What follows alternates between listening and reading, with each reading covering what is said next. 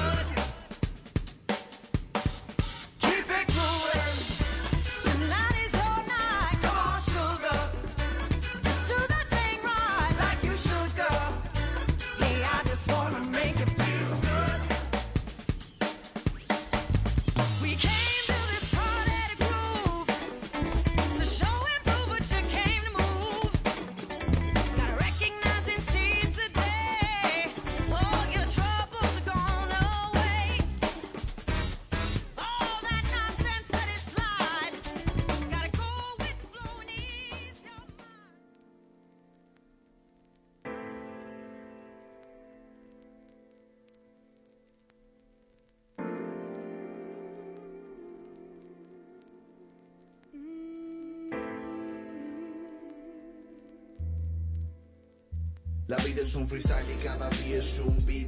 Por eso no permito que decidan por mí. ¿Por qué pensar en lo que pueda surgir? Si puedo soñar cuando me acuesto a dormir. La vida es un freestyle y cada día es un beat. Por eso no permito que decidan por mí. ¿Por qué pensar en lo que pueda surgir? Si puedo soñar cuando me acuesto a dormir.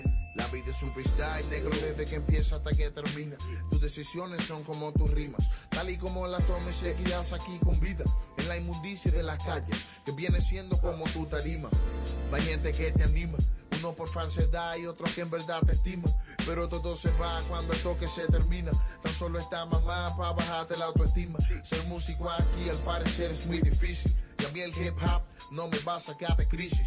Y es verdad, sé que de casa me fui poder graduarme, pero fue porque yo quise. You know the reason, yo me disfruto cada día aquí al 100%, pendiente de la vaina mía sin mirar a quién. Ya conocido en todos lados por donde me ven y agradecido con los vagos, con lo que de bien. La pasamos de pinga, come y rabia, viviéndonos la vida gringa. Porque estoy mal, la vida es corta, me la pinga. No pienso anclar, no habrá razón para que me rinda. Esto es mi terreno y yo tengo el total control. Dale como lo hace Chris Paul, dejándola que fluya sin carrera y sin presión. Oyendo el phone que me hacen los latidos de mi corazón. La vida es un freestyle y cada día es un beat. Por eso no permito que decidan por mí. ¿Por qué pensar en lo que pueda surgir? Si puedo soñar cuando me acuesto a dormir. La vida es un freestyle y cada día es un beat. Por eso no permito que decidan por mí. ¿Por qué pensar en lo que pueda surgir? Si puedo soñar cuando me acuesto a dormir. Yeah. Y apenas es primera ronda. Si caigo pelaré por réplica hasta que la vida ya no me responda. Mis propias reglas y mis normas. Cayéndome a coñazo hasta con mi propia sombra. Siempre preparado un punchline inesperado. De esos que te voltean el público y el jurado. El último minuto de una fea me he salvado. Hasta ahora sigo invicto y todavía no me han tumbado. La juventud es corta y la vejez es larga. Saborear la derrota debe ser una vaina amarga.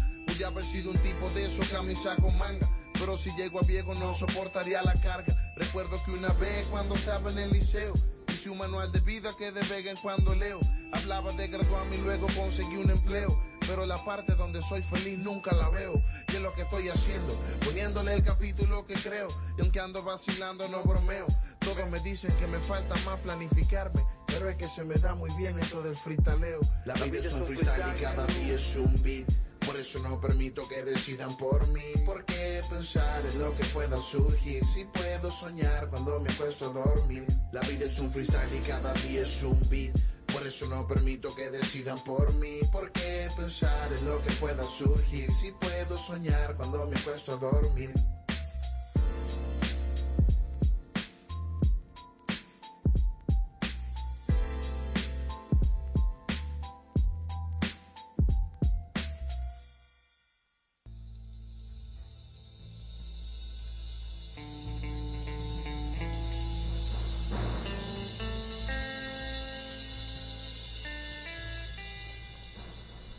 This is Nuestra Palabra, Latino writers having their say on the air.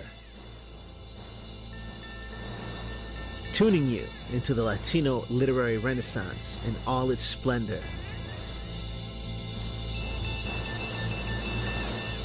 Interviews, teatro, rap, fiction, poetry, memorias, composer spotlights, and more. Always más. If you worked in a Beverly Hills mansion and the neighborhood was burning down literally, would you stay or would you flee? I'd leave. Today, our show is inspired by a recent newspaper article in the Los Angeles Times that covered the story of the housekeepers and gardeners and you wouldn't be profiling if you guessed they were Latinos who stayed to work. We'll be interviewing the reporter, Brittany Mejia, who covered the piece. And that's also inspired today's installment of Cultural Capital titled The 100 Fires, The Latino Condition. And our entire program is dedicated to this topic because this unpeels a lot of these structural barriers that accost us every day and can wipe us out. Hey, this is Tony Diaz, the Librotraficante. Happy to have our great crew with us. What's up? What's up? Bonjour, hola. Hello, hello, hello. And I'm here. Hello, hello, hello. That's Marlene and Letty. We really have a great show lined up for you. Next week, we can get a close up of Q. What's up? Yes. Next Tuesday. Hey. Looking forward to that. Also, Latinos Rising. They had an excellent conference, which you helped document and archive. Absolutely. It's it's amazing. Go check it out on uh um Terrell Quillen on Facebook. Um also on my uh, podcast, Bootleg Like Jazz. Some great stories, some great women, some phenomenal things are going on. Y'all don't want to miss it, man. Another example, though, of cultural capital. But here's the point. We can't get to all of it, which leads us into today's installment of Cultural Capital. If you're on our email list, you get these updates at 2 p.m. every Tuesday. And this particular piece ties into the abandonment of our gente in the Getty fires. Now, of course, uh, begins. It's hard to fight structural oppression when the structure is on fire. This hit home after I saw the news reports that Latino gardeners and housekeepers were not evacuated during the fires in California. They either went to work because they needed to, or they were told to, or they were not warned to flee. This is a powerful metaphor for our time. Folks who don't recognize structural discrimination wonder why the workers still went to work. We've been trying to explain for generations structural discrimination can kill you. I'm so glad a Latina reporter named Brittany Mejia was there for the Los Angeles Times to report this. Hashtag representation matters. Today we'll have her on during the second part of the show, and you can bet that if you go to nuestrapalabra.org tomorrow, we'll have the SoundCloud rebroadcast for you on demand. Side note, I created a lesson plan that you can use in Composition 1, Composition 2, and Mexican American Literature courses, among other classes at the college level. Use it today. Those workers' lives were threatened by literal fires. Our community faces 100 metaphoric fires every day. Of course, comparing literal, fi- literal fires to metaphorical fires may seem callous. However, mainstream folks do not really care about either. Both are equally ignored by mainstream media. The literal fires do not stay national news, do not become household talking points, and will fade into the news cycle like the rest of the systematic oppression our communities face, and will evaporate like our great acts. Thus, our history is not taught in schools. Like so many other structural barriers and discriminatory attacks we face, both obvious and subtle, we face a hundred fires every day. Here are just ten examples. Fire number one. DACA is being debated at the Supreme Court.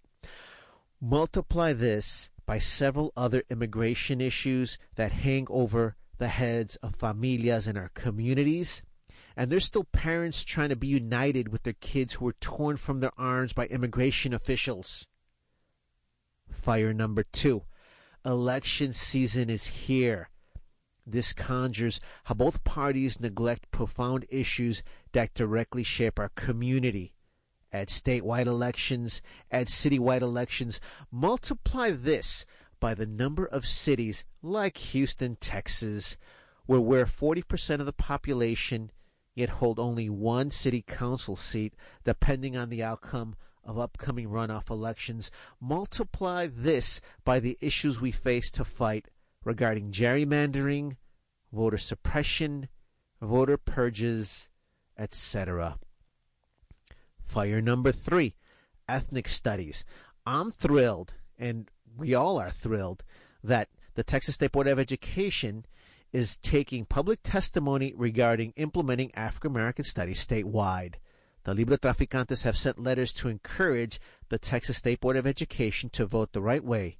If you haven't heard about this, it's because good news does not make news. But I hope we don't have to get on buses to drive to Austin, Texas to protest at Texas SBOE for rejecting African American studies, because you know we will, just like we did when they attacked Mexican American studies. We will get on those buses again if we have to. During the six years of work pushing for Mexican American studies, we made sure to include a path for African American studies, Asian American studies, and Native American studies. Now multiply our work by the 1,200 school districts in Texas that need books, training, and teachers to teach those amazing new courses. Fire number four. A Harris County Assistant District Attorney refused to prosecute a sexual assault of a person in a holding cell while he was under police watch because he may have been undocumented. The assistant DA was fired. Multiply this by all the profiling and injustices we don't hear about. Fire number five. Austin ain't that cool. The University of Texas at Austin just got proven to be unfair in the hiring and promotion of Latino faculty. Multiply that by all other Hispanic serving institutions that do this and all the other industries where this happens. Fire number six Latino art. Our community doesn't have the luxury. None of our communities have luxuries that the mainstream nonprofits have to enjoy simply creating art because if you're black or brown and Asian indigenous, we have to address these fires that I'm describing to you right now because if they don't affect us directly today, they affect our audience, our artists, our community, and our futures. Multiply this by all the writers, visual artists, musicians, actors who have to fight to survive and maybe thrive, and who have time and energy to donate to Latino arts nonprofits. If you got time, ask me how we united to save the Talento Bilingüe de Houston Theater for now. Fire number seven. Education.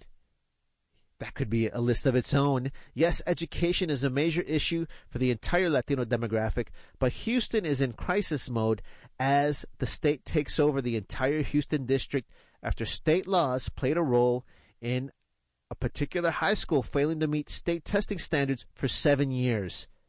Houston is the largest school district in Texas, which is 60%, 62% Latino.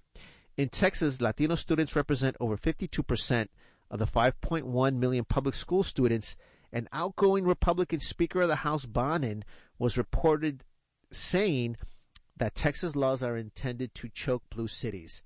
Don't multiply, do math.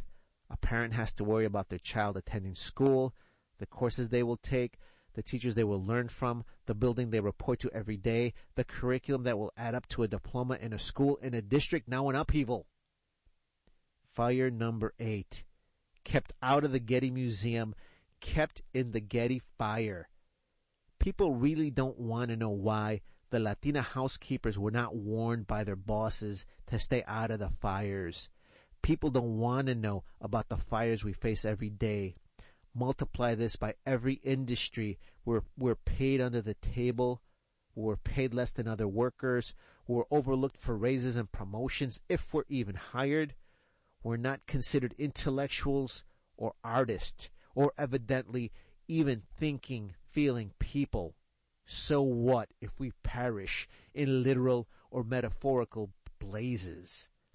Fire number nine, and so many more issues from the cradle to prison pipeline to climate injustices in our neighborhood to all the issues that hurt poor folks the most because our communities have the most poor folks. Number 10, the El Paso Walmart reopens. The Walmart that was the site of the El Paso shootings has reopened. This attack on our community aimed directly at Mexicans and Mexican Americans shrinks in the memory of the U.S. as the media and politicians move on. Multiply this by 100 because this included a manifesto that plagiarized the discriminatory hate speech used against our community that appears in so many speeches, ads, memes of so many far right politicians.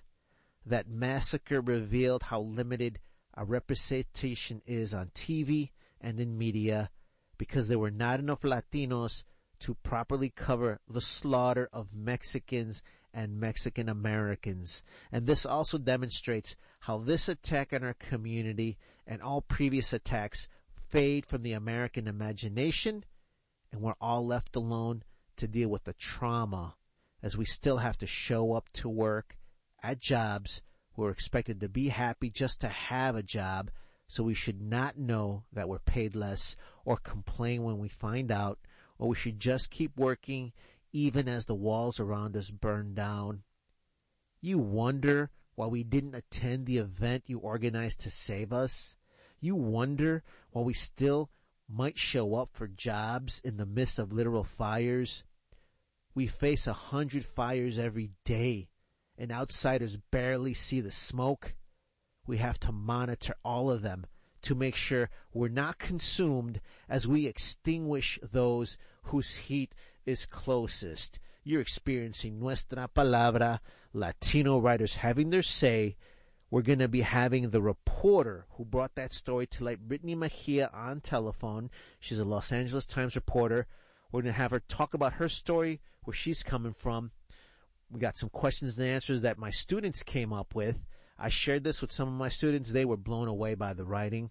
And I actually have the lesson plan in our email blast as well. And then after that, we'll talk about any of these issues. We can't touch them all. So that explains why we can't get to every single issue and why we believe only art can save us. We're going to have an intense show, a deep show. Thank you for tuning in. We're going to take a musical break. We'll be right back. You know you're on KPFT, and you know this is Nuestra Palabra, Latino writers having their say on the air.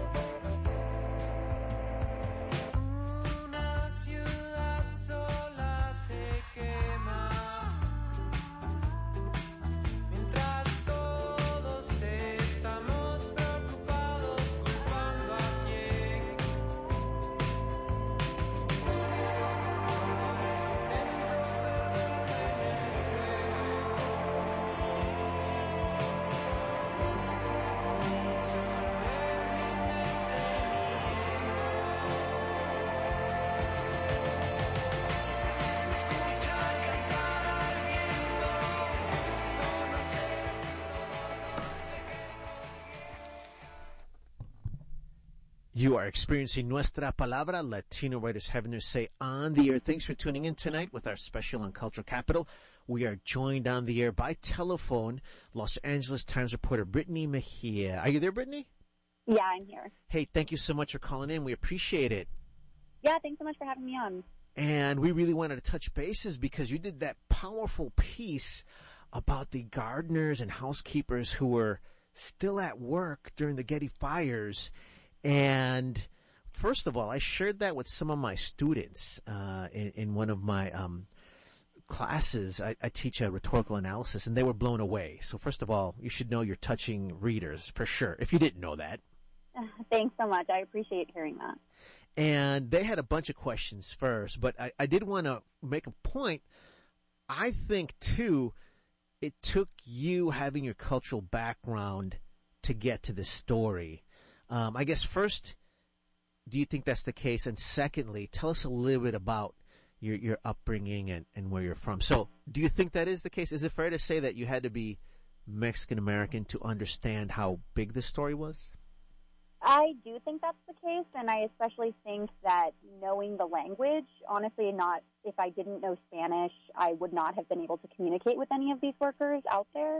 Um, and I actually, you know, my mom was born in Mexico, in Guadalajara, and I grew up, you know, she ended up moving to LA when she was 14. Um, and so she grew up in the LA area, but I grew up speaking Spanish in the home. And it was a big thing for my mom to make sure that we, you know, all spoke Spanish and we could understand it. And I think early on, I, I that was my first language. Actually, I was in ESL because I didn't speak English first. Um, and so, you know, being able to have that language ability really helped me be able to tell the story um, and also come from come at it from my personal background. And that is so powerful, especially right now because you know we, a lot of teachers listen to us, a lot of professors, uh, a lot of folks that teach ESL. So it's wonderful to know that you went from ESL to the Los Angeles Times, and and also it. I think too, in the midst of that story, some of those folks would not have spoken to you, not just because they couldn't communicate, but they might not have trusted someone who I'm just going to say it. You know, if an Anglo reporter walks around, um, doesn't speak English, I don't know if some of those folks would even spoken to them. Yeah, it was interesting. And most of the times when I'm doing interviews, especially out in the community, um, and especially here, I mean, I will talk about my own family and my own background. When I was interviewing the main person in the story, I was asking her where she was from, and you know, she's from Guatemala, and, and I was like, oh, you know, my mom actually was born in Mexico, and you know, came here from Mexico when she was 14 and, and grew up here. And, and I find that that it, it creates this like bridge between me and the person I'm interviewing because they kind of have that, oh, you know, you come from a background, a similar type background, or you, I can relate, or we can relate in that way. So it, it allows me to make a connection with them through that. That that's fantastic. That's wonderful. I also love the way you navigated avoiding cliche questions and issues about immigration status. You alluded to someone who was an asylum uh, recipient, but I love the way you. I hope people will study your your piece as a classic masterclass on how to use identity terms, immigration terms. Uh, you obviously followed the Los Angeles style of writing, but did you deftly or purposefully navigate that, or that's just the way you view the world when you're writing a story? Yeah, I think in this one I was particularly mindful of that. I mean, it was never, I mean, my intention going into the story was not to make this, you know, a whole battleground about immigration or about status or about any of that. And I, I think, you know, I was mindful of these stories as I write, as I wrote them because I've written about immigration a lot uh, over the past year. And so those questions kind of came up naturally when I was speaking to people about their backgrounds, and they were just sharing with me, you know, a little bit like, this is how long I've been here, this is where I'm currently at. Um, but yeah, I mean, it was kind of, it, it's kind of tricky to navigate, but my editor is also Mexican American. Um, nice. Is, yeah, which is great because, you know, anything that I'm, you know, if I'm kind of on the fence about, like, he and I will talk through it. And it helps a lot to have that representation, especially in an editor, because there's a lot of things I can feel by him. Um, and he, he weighs in and knows kind of where I'm coming from too. That's that's powerful. And if we had an hour, no, if we had three hours in a graduate level course, we could just continue to go down that road because I do want to repeat. I don't think uh, a non Mexican American author would have recognized the story was important, um, could have communicated, and could have built those bridges to get to that story. I also want to talk about some other aspects too because you do such a great job of getting the story out, but some beautiful concrete details. So tell us a little about your schooling and you're a fiction writer on the side too. You're writing a novel, but it was beautifully written. Some of those little Uh-huh. details, especially we we blew our minds when you talked about the packed lunch. And the- Oh, right. oh man. Yeah, it's interesting. I think coming in because I've been at the LA Times now five years, and initially when I started, I come from a background like I did journalism. I majored in journalism at the University of Arizona, and coming into the paper, I wasn't a, a particularly strong writer, and I don't know that I paid attention to details because I was very, you know, breaking news minded. Um, and my editor, Hector Becerra, is such a beautiful writer and is very much like slow down, pay attention to the details um, you know, and, and I, I record interviews that I do because I want to be able to focus on the details um, and be able to really be present in the moment and know, you know, watch someone's reaction when I'm asking them a question or, or, you know, even when I came across Carmen Solano and we were talking, I asked her, I was like, oh, what's in your backpack? Like, what did you bring today? Because it seemed like it was pretty heavy. Um, and she had Wow. loaded it up with stuff. Yeah. And so I was just like, it's interesting to me to know, you know, and in some cases I I was like, oh, maybe she thinks I'm silly for like asking, you know, these particular questions, but I was curious and she seemed happy to share and like opened her backpack and showed me what was inside.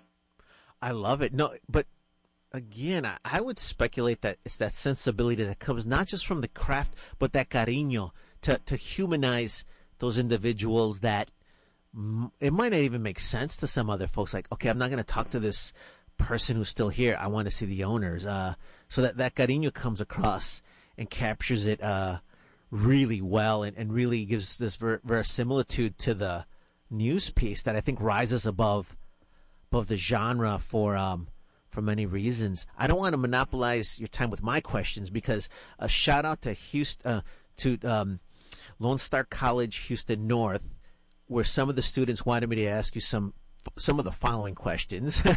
um, were you scared as you walked deeper into this place that should have been evacuated? Well, so it was interesting. I have actually covered a lot of fires in the five years I've been here, um, and mudslides and things like that. And so it's always kind of crazy going into something, and I never know, you know, what's going to happen. And that morning, actually, before I bumped into Carmen, I was along a street where there were homes that were burning, and I think kind of it was a little iffy because at one point a firefighter was like, "Stop walking," because there were down power lines and there were wa- there was water all along the street, and so they were like, "Just stop, like where exactly where you are, because we're roping off this certain part of the street because there's a power line here, and you know we don't want we don't want you to put yourself in a situation where you can get electrocuted." Um, and so it was kind of like, "Oh, I need to be more mindful and like pay attention." I think sometimes I get caught up in the moment of what I'm doing, and I get so hyper focused on that that I don't really get scared because I'm just Hmm. you know, focused on talking to people, focused on reporting out the story. But I, I know I need to be better about that and pay attention in those situations because there are times where, you know, I'll be in an area and then people will start to leave and I'm like, oh, why are you leaving? And they're like, oh, the wind shifted, the fire's coming this way. Um, Oh my goodness. yeah, so Eh. it's yeah. And now, and, and another student asked, is it typical for reporters, is it their job then, where you start giving them rights? I thought that was, I thought that was wonderful, um, but probably not typical. Is Right. It's really not. I mean, that was the thing. When I first encountered Carmen, I actually had talked to her because she was like, "Oh, I'm coming to work, and you know they're here. My bosses haven't called me, so they must be here." And I was pretty convinced they weren't um, because the street was empty, and I had been all around that neighborhood. Um, and so I and she had left her phone, so I was like, "I was like, can I just stay with you and make sure that they're here? Um, and if they're not, like, I can just give you a ride." Wow. um, because I, I ended up calling my editor because I was like, I can't leave this poor woman here.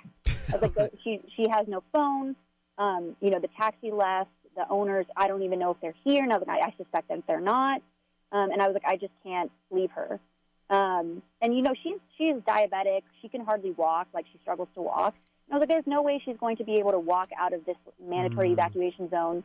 Um, yeah, so I think that was a big thing for me, but it was hard because like a part of me is like, as a reporter, I shouldn't be the story, like I shouldn't be part of the story. The story should center on you know the people I'm writing about. But in this case, I really couldn't remove myself from it because Mm. the alternative was to just abandon this woman where she was, um, which I just like couldn't bring myself to do.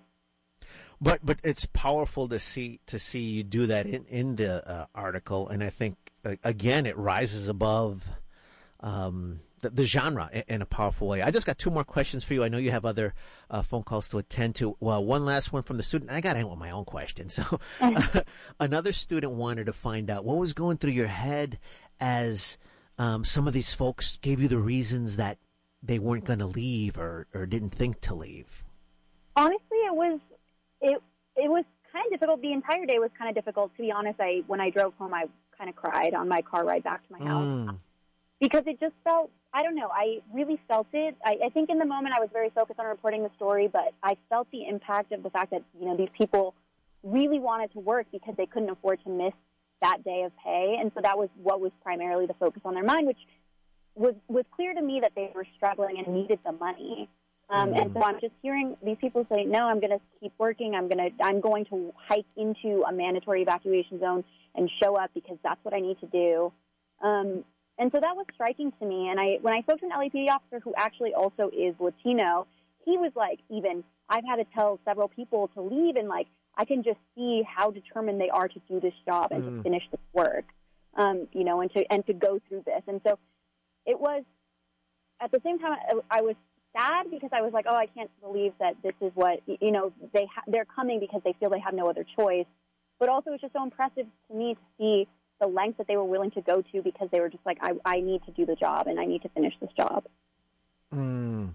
And, and I do want to tell folks that no, my my students were completely engaged by this, uh, just as I was. So I think that um, that comes across in in the article, uh, written at the highest standards possible, um, but also w- at a certain depth that I think. You, you don't always see with these types of stories, uh, s- uh, and we have a lesson plan as well in our newsletter for folks if they want to take it in the class tomorrow.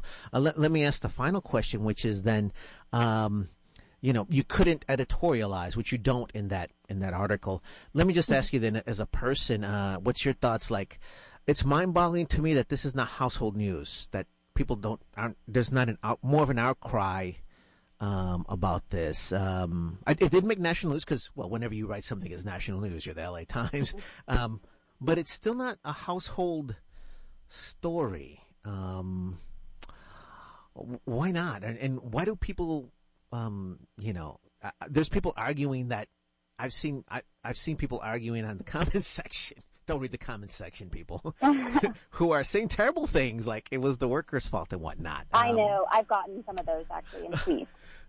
So, what, what's your gut feel? I mean, yeah, it's kind of crazy to me. You know, uh, I, I don't think it's something that's considered or thought about. There's all that stuff where you're like preparing. If you, there's a fire, here's what you do. Like you get your pets, like you get your belongings, you get out. And I don't think I think this is sort of just not thought about. And you know, I think after the story ran, one of the councilmen actually was like, "Tell your workers not to come. Um, if you've Mm. evacuated, you need to let them know." And I think that that needs to be pushed out more because it's not considered. It's kind of I I understand there's like this mad rush. People are trying to get out, but even that day, workers were still coming in late in the afternoon. You know, Wow. hours after the mandatory evacuation had happened.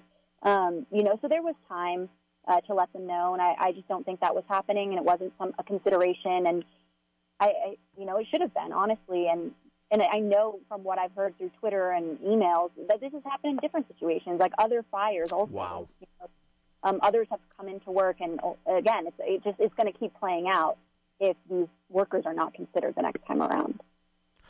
Well, well, thank you so much for everything you're doing. You are changing the world, and thank you for calling in. And uh, keep us posted. We'll, we'll call you up again in the future to catch up with you. Thank you, Brittany Mejia. Thanks so much. I appreciate it. You're listening to Nuestra Palabra, Latino writers having their say. Lot to take in. I'm dying to talk to the rest of the crew. And and again, this is just one aspect of the 10 fires that we quantified with the metaphoric 100 fires. We're probably undercounting that there's 100 fires, uh, probably 200 really is more way to speak it. And and that's just talking about the Thousands. Latino thousands.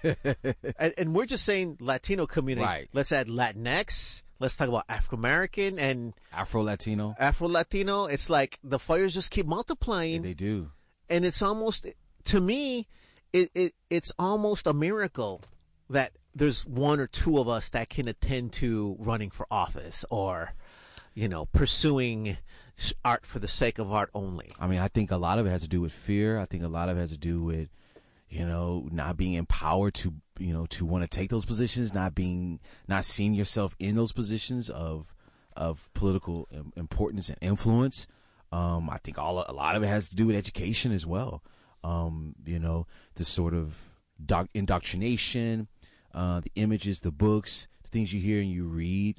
Um, you know, I think you know, it's definitely like it's that this is definitely a form of institutional racism that's kind of keeping us down and keeping us preventing from taking those next steps, those leaps, those things that we need to do to really, um, you know, make sure that those checks and balances and all these other institutions work to our benefit. and, and with so many levels of it you can't just address one issue Well, yeah, and that's that's the, I mean, that's that's where coming together really it matters because there's there's so much that you know that that has to happen.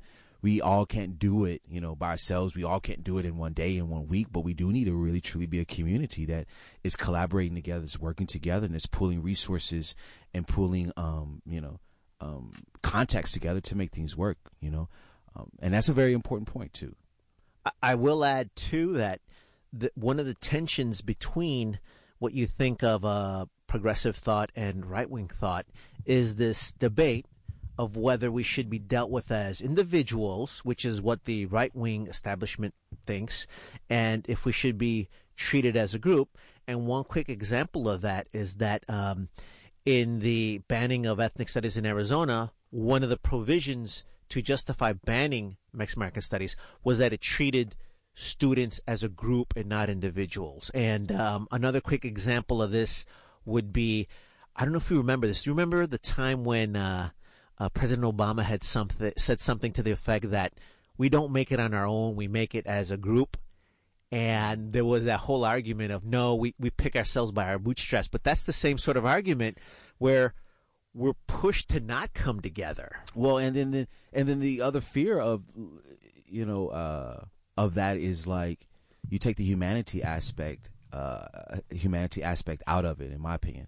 Um, and I don't, I can't recall that Obama um, comment um, off the top of my head, but um, you know, like I, I, I, I definitely identify with what you're saying. You know, I definitely am on, on, on point with that. I kind of lost my train of thought. No, sure, no, no, know, no. There's a lot of There's, a, lot, lot of different ground, ideas, a lot of ground to cover. because even even that you know group individual you know there I have pushback to that but um you know when you take out the individual and you make it you know focus on a group you know we're not monolithic That's the, Afro other complication. the Afro community Lat- Latino community all communities none of us men women none of us are monolithic and when you're able to look at us with a hybrid viewpoint of individual and group in my opinion, you know, it gives you an opportunity to meet all the needs that need to be met. Um, you you know, you look at us for who we are, you look at us for what we bring, but you also look at what we've gone through and what we're trying to accomplish, and it gives us a little bit more room to be creative and, and so forth. And, and I'll, I'll give a general example to that to that, and then a specific one. So uh, I think um, even in general, the old models that are used to to aggregate us or group us don't work anymore because they're not evolving. So, for example, in the Latino community, there's a lot of debate about Latino. His which term is the right, Right. term? Latino, Latinx, etc. That, that's one thing, and to me, that's not actually an intellectual endeavor. That's just bickering. Uh, I think the artists need to come up with that which unites us. That's one thing. But let me be really specific. Even in, uh, in even in the essay, uh, 100 Fires, the um, the Latino condition, we're not just we are talking about right now the groundskeepers, I'm also mentioning that at the University of Texas, there's a report, and the Latino faculties are up in arms because they have been passed over for promotions and they're paid less. So you've got what's happening to, um, you know, our working class, And then you have what happened to the intellectual community. intellectual class, and it's almost like you can't group together because you're so busy fighting for your own job Right. that it kind of keeps us from uniting. I mean, if you want to be pessimistic, this is the perfect system to keep us down. If you want to be pessimistic, let's be pessimistic for a little. let's be. because uh, the system also, I mean, if you want to be real, man, the system in a way doesn't really favor people looking out for the community, making it and looking back. Um, it, it definitely puts us in a position of think of yourself and think of only yourself, and and and rewarding You know? rewarding those who think of themselves only. right, and like Here, here's this one. has got to change. It's It- like this. This is not the only way to do economy. This is not the only way to do life. This is not the only way to do jobs. This is not the only way to treat people, pay salaries. This is not the only way. And, and You know, there's got to be. You know, yeah, Mhm. Now, now, what I would add to the mix is that we talk about structural uh, oppression, and that's very vague.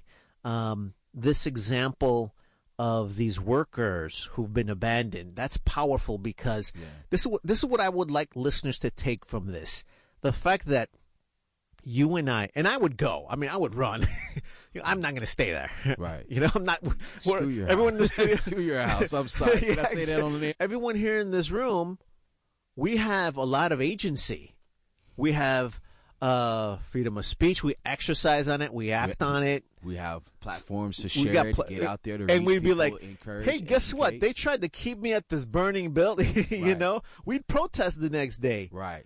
So the fact that we can decide not to means that we've got certain privileges. Mm-hmm.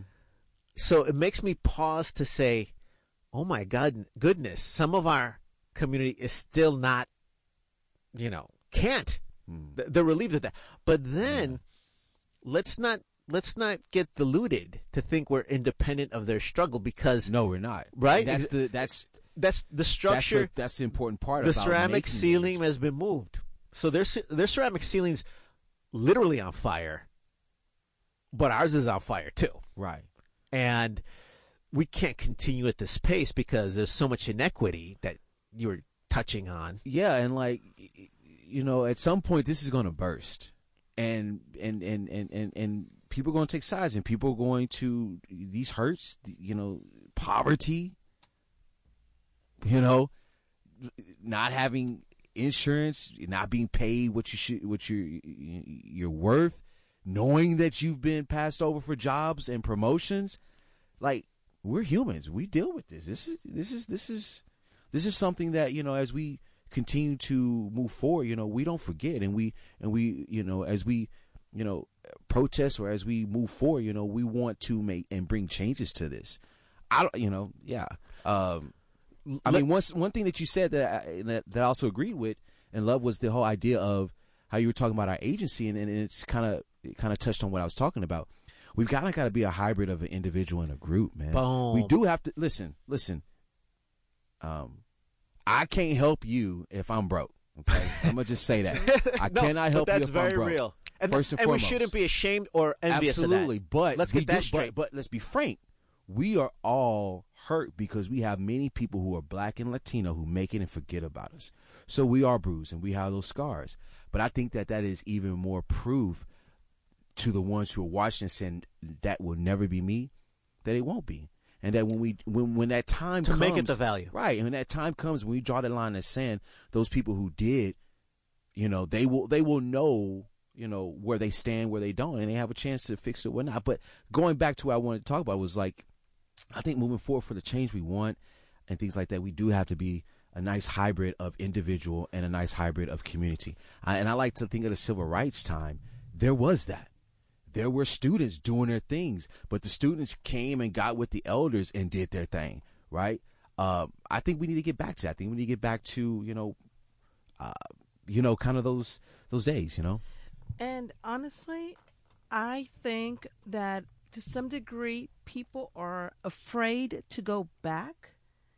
I mean, Hmm. Hmm. I guess they feel, hey, if I go back, are people going to think I'm showing off because I'm giving them money? Ooh, se cree. By the way, there's, there's, a, there's a phrase in Who- Spanish, se I mean- cree. Like, That's a- I oh, you think you think you're all that? I think that's that's- the translation. I mean, I'm not trying to speak on you, or whatnot. I I hear you. But I hear I'm- you. I don't know though, but I hear you. I'm sure there's people out there that think that way. If I'm if I have a career and I'm well off and I go back to the community and say, "Hey, I'm here to help you. I want to give back." There's going to be that one or two or three uh, people that are going to say, "Oh, she's trying to show off because she made it."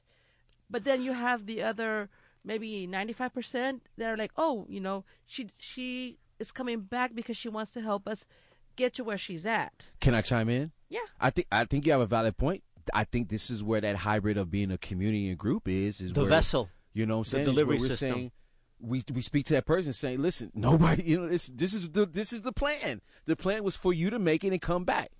Anybody that's saying that they they are trying to destroy us and bring us down, which we know that there are agencies that that have infiltrated our, you know, our programs, our groups to destroy us and bring us down. But I think that that is a solution. Is not having that person be in isolation, but still being kind of with the group, coming up with the that. hybrid model to say, here's the model. Because that's a great point, Yes. Madeline. That person might come back, alguien le echa un plegón, ay te crees, and they feel terrible. Oh my God, I'm never going back. Or Exactly. the other part too is it is humbling. Not everybody has the wisdom or heart to humble themselves, and you're gonna screw Right. up. You're gonna go talk to the eighth graders, and they're gonna throw rocks at you, and you're like, okay, that was terrible. But but maybe our goal, like you're saying, is if we see this coming, let's come up with that vehicle. Yes, and to make a- it easier for them community for group entry. With that, And- Look, yeah, go ahead. Sorry, and also, Oh, and no, no, go ahead. this is actually something I experienced. Um, I think to a certain degree, parents need to get involved more. It started at a, at a young age.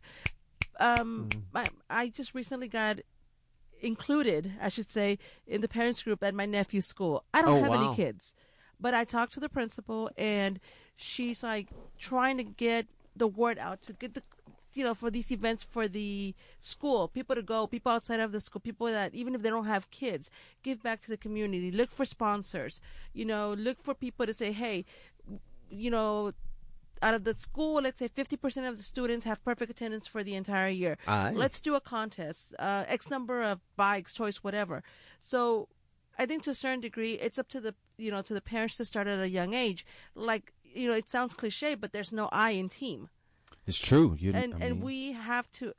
I believe we have to start at a young age, show these kids, hey, you know, just because you're Hispanic, you're um, Afro Latino, Afro American, you know, um, any type of minority you can think of, you can be a judge, you can be president of the United States one day.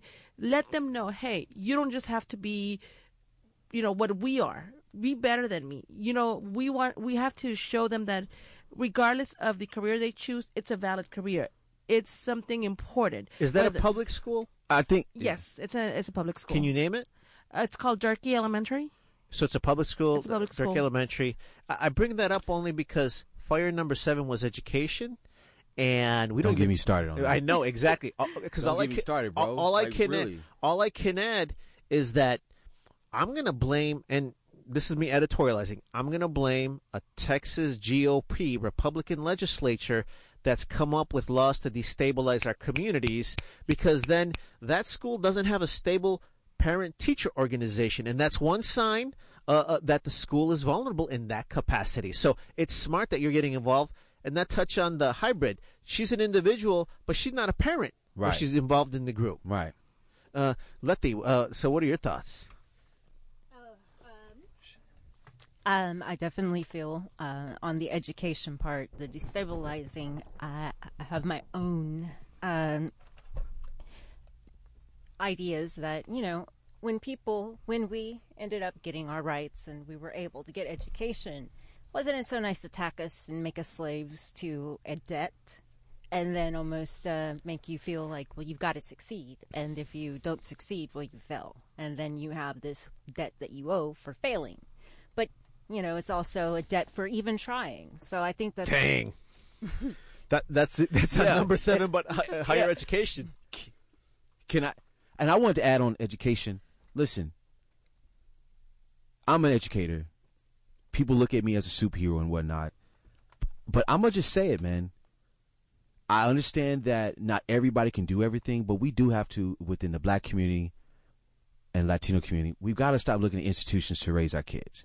Yes, they can fill in gaps where we can't, but we do also have to also, you know, realize that uh, you know, we uh, parents, aunts, uncles, cousins, brothers, sisters, grandparents, nephews, all that, you know, like we all can also contribute into teaching and to being a role model and and and, and showing them a, a good example as well.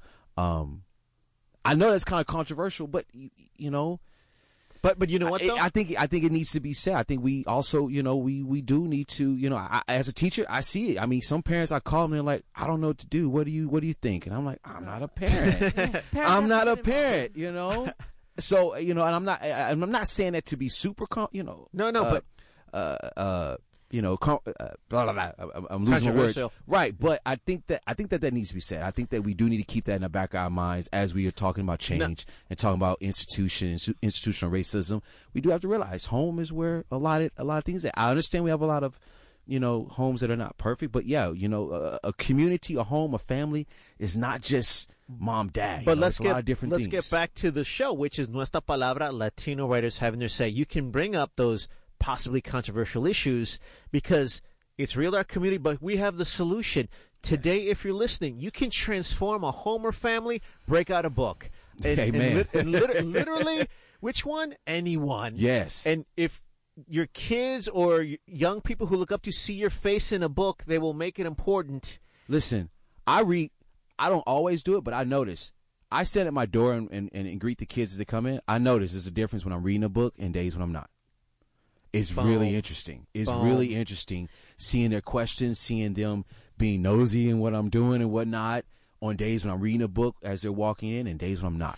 And, and, And, and- you know, even in this digital age, you know, that still is like a powerful visual representation. L- oh, I, I didn't mean to interrupt. I know, this is ahead, great. Marlon. Go ahead, Marlon. and uh, let me chime in on that. The one thing I do like about this school is that the students uh, they have to be there by seven fifteen. They have to be in class by around seven twenty five, seven thirty. They have to have a book to read Love it. before they get into class. They sit them in the hallway, in the cafeteria, what have you.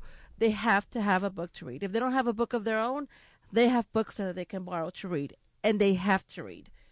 And and I think that That- is great. I agree. My nephews, my niece, they love to read. We take them to the library at least That's once or twice a month, and they come with like thirteen and fourteen books. There's a lot of kids that are going to next grade levels, but who are reading two grade levels behind. Exactly. This is a great idea, and I love this. You know what? Actually, you know what?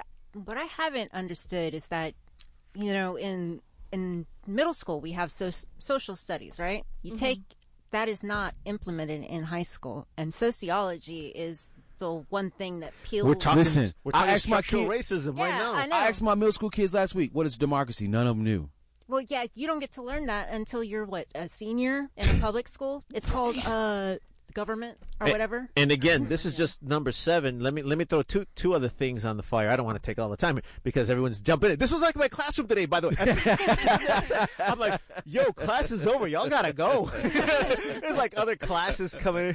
Um, the the, uh, the the thing I want to add too, because here's the scary part. Again, this is just number seven. Multiply that, I guess, by a thousand. You're right, Q. Hundreds too low.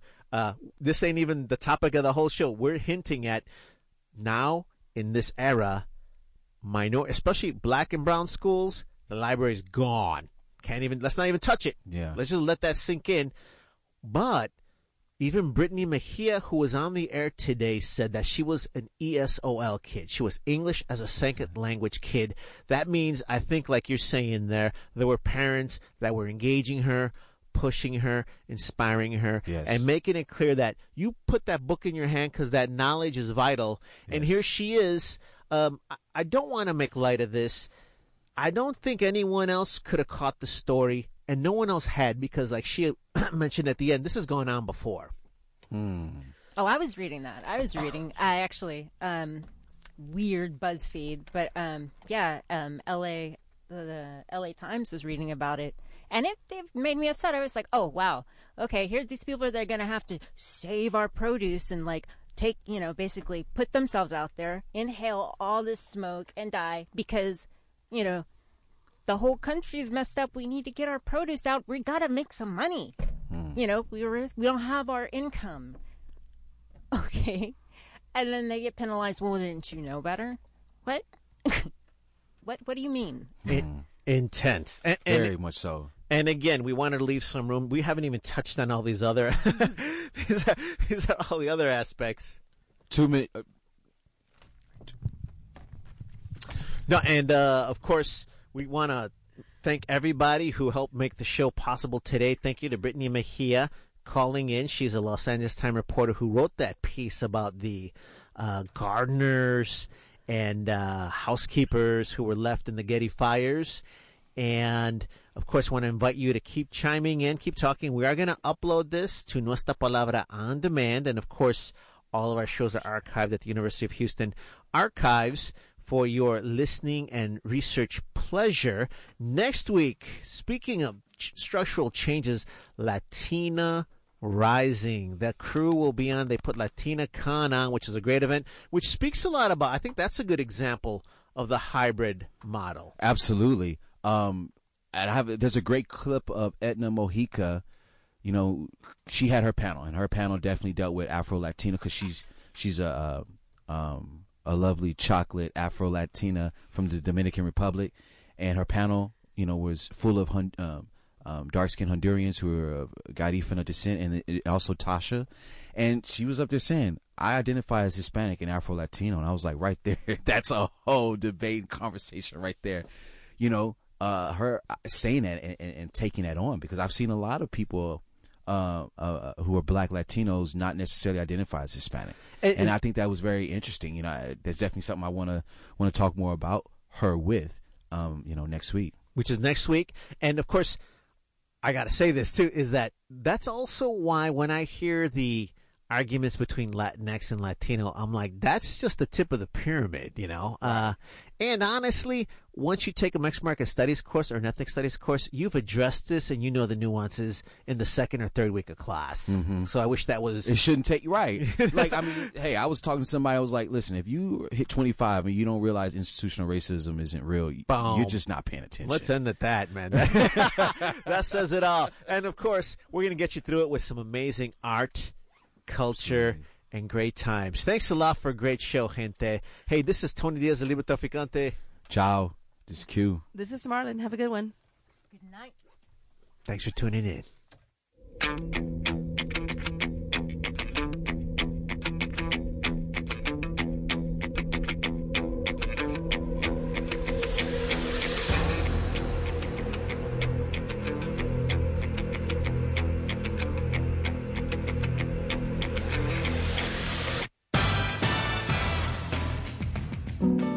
Many of us know someone looking to sell or just get rid of an old car, truck, RV, or motorcycle. It may be just taking up room in the garage or driveway. Sometimes the cost of the repair just doesn't make a sale even worth it. And as we all look for tax deductions at the end of the year, you may want to consider donating that unwanted vehicle, running or not. KPFT can have the vehicle towed away at no charge to you. The owner, you, get a tax receipt for deductions at the end of the year, a KPFT membership, and the of knowing that old vehicle went to a good cause. It's a win all the way around. So just call toll free 1 855 KPFT CAR. That's 1 855 573 8227. No matter if it's a car, truck, scooter, farm equipment, just about any kind of vehicle, we can take care of it. Just call 1 855 KPFT CAR now or visit kpft.org. This is 90.1 KPFT Houston. Many of you